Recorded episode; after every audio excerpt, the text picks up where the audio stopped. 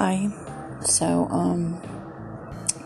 this is another podcast I'm doing because I'm having a little bit of anxiety and I need to get out some of the stuff that has been being said to me by the people that have been harassing me.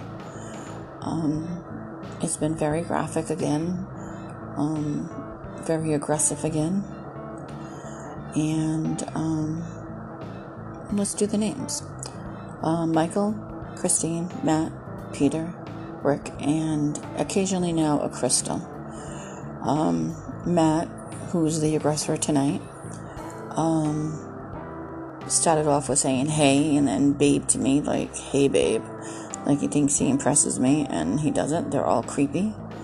To get down to the basic of it, they made threats to me prior to this, about having my coffin picked out.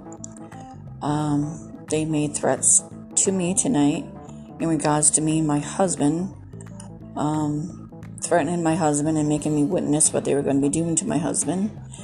And they made numerous other threats, that are difficult to talk about, but I have reported them before to the state police.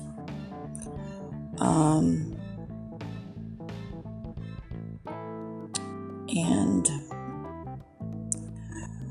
that's about the size of it. Oh, they, Rick had threatened to rip all my teeth out of my mouth so I would be unrecognizable if anything ever happened to me and they needed to find me. Nobody would be able to recognize me because I wouldn't have any teeth left. So,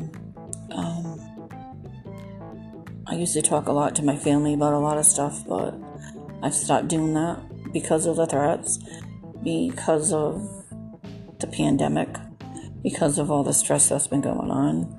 My brother passing away, we recently lost my sister. So I keep it some between me and my husband. I don't tell him 100% everything, and sometimes I do because I need to have an outlet. So this is my second outlet.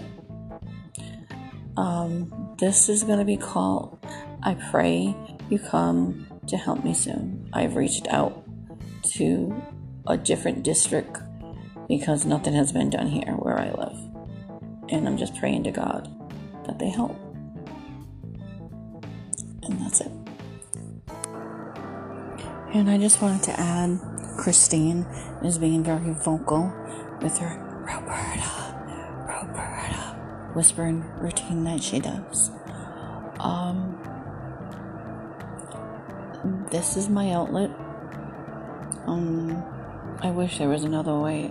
I could have a different outlet, but there isn't right now, and there's a reason for it. So, this is it, and, I just hope and pray, like I said, that my other outlet that I reached out to from a different district, that it will come soon.